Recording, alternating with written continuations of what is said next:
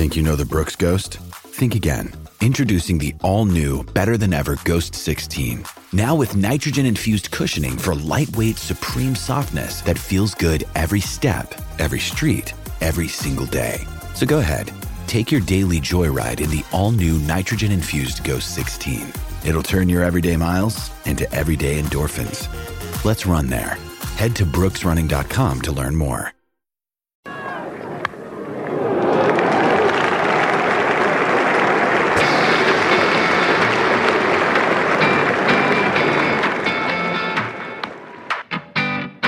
Welcome to the home of the best cricket betting tips. All the best bets for the upcoming fixtures, all from experts and all in one place.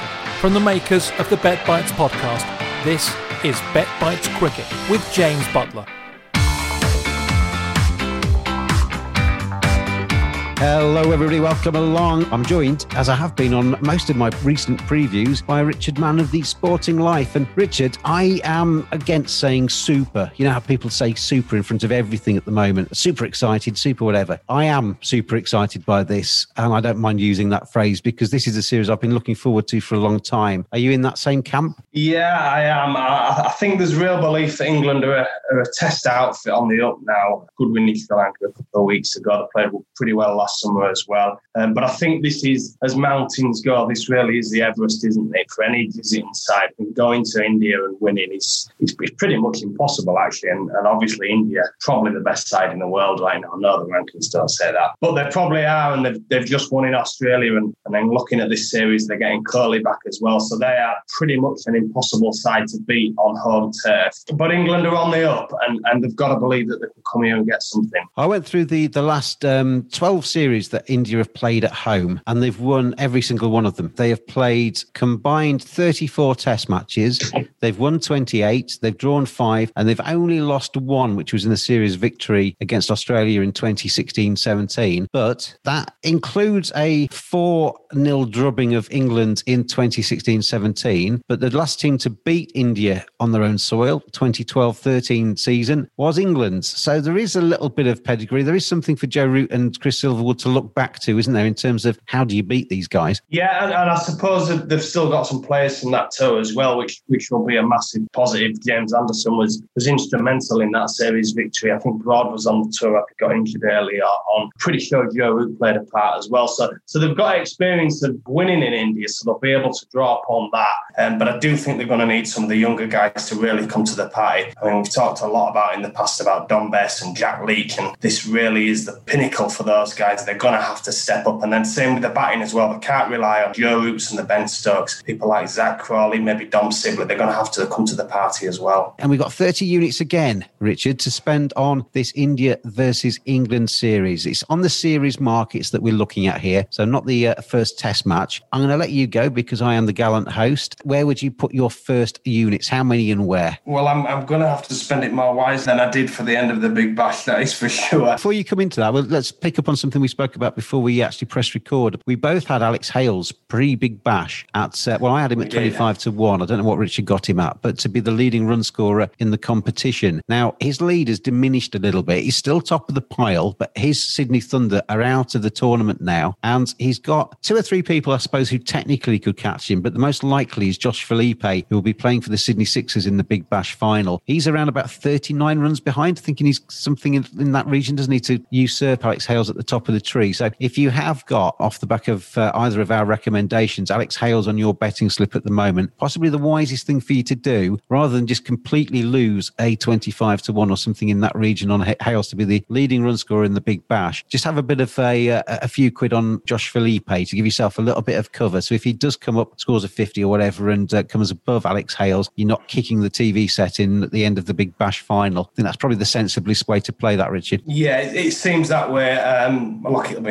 absolutely heartbreaking if Hales doesn't hold on now. But uh, Josh Philippe, you know, he's, he's made runs against Perth Scorchers already this season. If Perth do get through to that final, you know, he'll, he'll fancy making a big score. So it seems prudent to have some cover on him at least. Back to your India versus England bets. Where you taking me first? Right. I mean, I'm going to go against Joe again here, having just spent the last half an hour talking about what a wonderful player is against spin. Nothing against Root. I thought he played brilliantly in Sri Lanka. Fine player against spin. You know, he ticks a lot of boxes. But I think Ben Stokes, I think I think Joe Root said it himself last summer. We're, we're in the presence of greatness right now. He's approaching his 30th birthday. He's right at the peak of his powers now. And I'm expecting him to have a big series he needs to if England England are to compete over the next few weeks. Stokes made 345 runs at a touch under 40 on this tour in 2016. He's a much better player than that now. He was phenomenal last summer, and I think he'll have another big series in him. I'm going to go for him 10 units to be England's top series run scorer at 5 to 1. Yeah, 10 units at 5 to 1, then on Ben Stokes.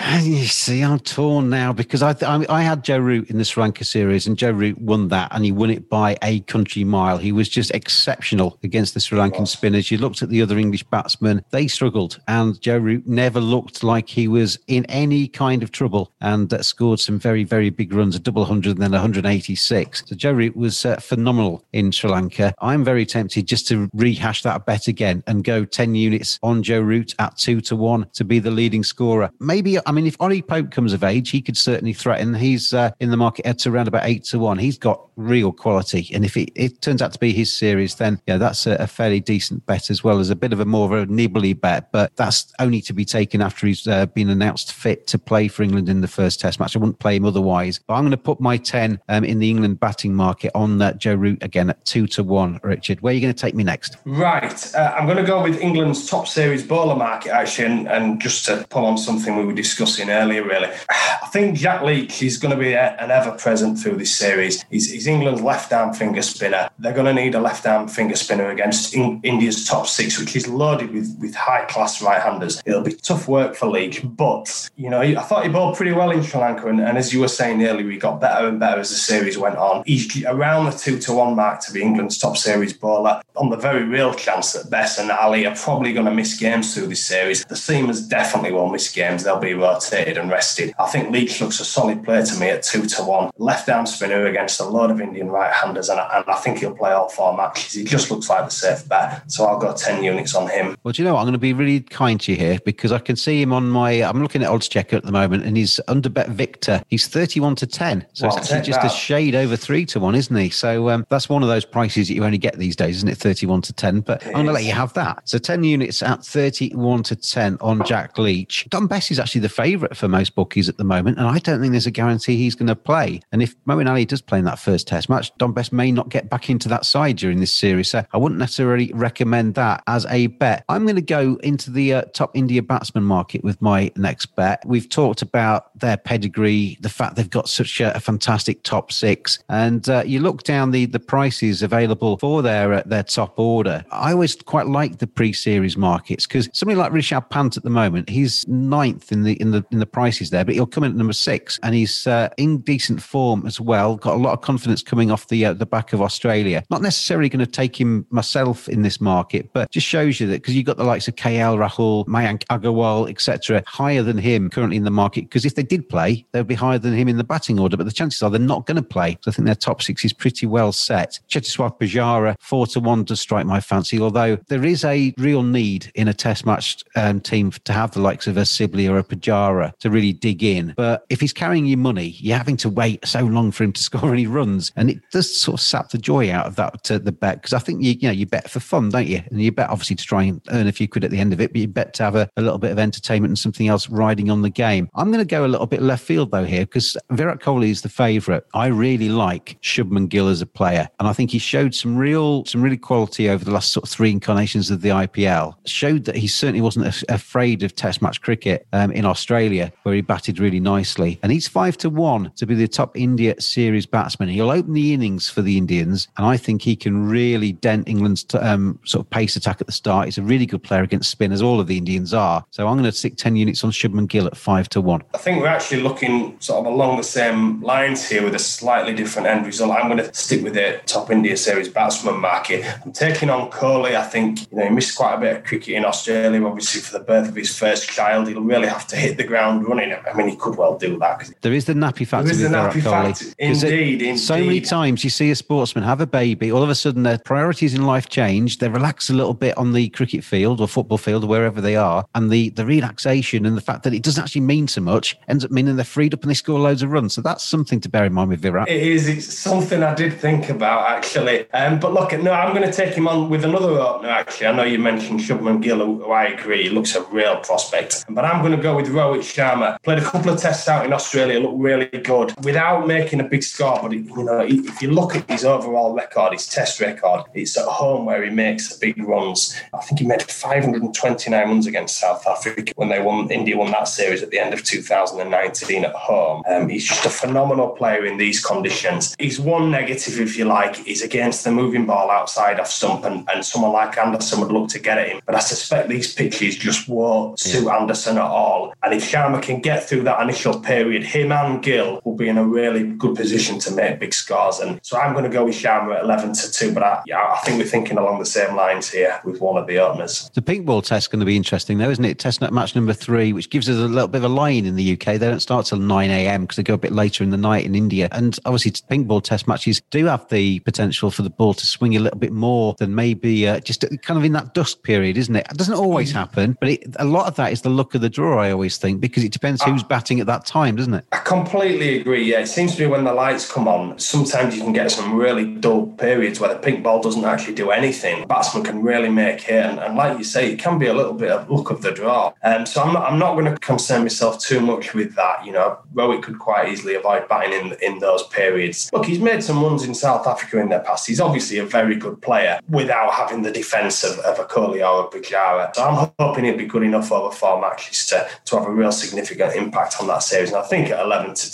2, he's a fair enough price. Well, you spent your 30 units now. We'll go back through those at the end of the podcast just to uh, let listeners hear them again if they want to jot them down. I've got two more bets to have with my remaining 10, and I'm going to go five on the top India bowling market. Um, I think the spinners are going to rule the roost. There's probably no surprise with this bet at all. He's going to be their main spinner throughout this series. Ravi Ashwin is going to have a real part to play in this one if India to, as expected, dominate with the ball. He's two to one with BetVictor, which I think is quite generous. So five of my units is going to go on Ashwin um, at two to one to be the top India bowler. And then my final bet here, Richard, and you're going to laugh at me here, and probably with good cause, because when, once we sit down after the fourth test match, I may have massive egg on my face. But I'm English and I am letting my heart rule my head a little bit with this final little bet. It's more for fun and it's more to be able to crow at the end of it to say, well, I did believe if they do do the impossible and win in India, first of all, India are around about one to four to win this series. And on the basis of their pedigree since that defeat by England in 2012 13, that's around about right, I think. If that's your kind of price, take it. No problem with that at all. It's not my kind of price. And I'm going to just hedge my bets a little bit here. I'm going to have 50% of my last five units on the draw and 50% on England to win. The draw is available as big as six to one. England to win this test match series is as big as 10 to one.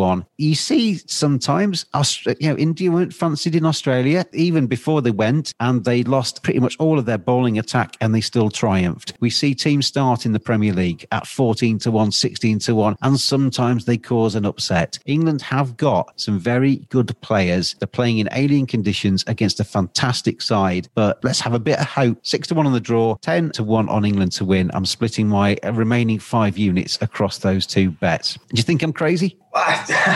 just a little. No, I think I think there are reasons that, that England need to be optimistic. Really have to climb the mountain again, quickly build that mountain in Australia. That, that will be a big challenge to get themselves back up for that. And the other thing, and I, I think starting any series well is obviously key, but I think this one more so for England because there's a lot of talk about whether Rahane now should be India's Test match captain. Maybe a little bit of pressure on Virat's shoulder to prove that he is the man, he is the leader. And I think if England can start well and potentially win that first Test match, you could quickly see the Indian media and fans turn a little bit and say, well, actually, we, we were winning in, in Australia under Rahane's excellent captaincy. And that could just put a little bit of pressure on India and Virat himself. So I think England have a chance, but they have to start well. Well, we spent our 30 units, listeners. Richard has gone 10 units on Ben Stokes at 5 to 1 to be the top England batsman. He's gone 10 units on Jack Leach at 31 to 10 to be the top England bowler. And his final 10 units have gone on Rohit Sharma at 11 to 2 to be top India batsman. For myself, it's 10 units on Joe Root at 2 to 1 to be England's top batsman, 10 on Shubman Gill at 5 to one to be India's top batsman, five on Ravi Ashwin at two to one to be the top India bowler. And then I'm splitting my remaining five units 2.5 on England to win at 10 to one and 2.5 on the series draw at six to one. It's going to be a terrific series, this one, Richard. I'm really looking forward to it, even though I do have to get up and an alarm clock's going off at 3 a.m. and 3.30 to try and get up in time to uh, start commentating, etc., and start covering these games at 4 a.m. But sometimes it's worth it. And I think this series is going to be worth it. Yeah, two great cricketing nations with, with rich history. India, possibly the best side in the world, and England definitely on the up. So I'm really looking forward to it. Yeah, it's going to be a cracker. Richard, Mann of the sporting life, thank you as always for joining me. Thanks for having me, James.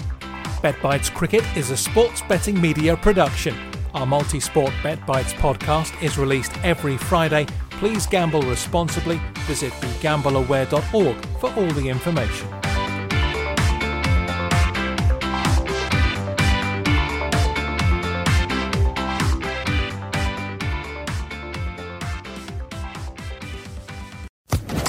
Social Podcast Network.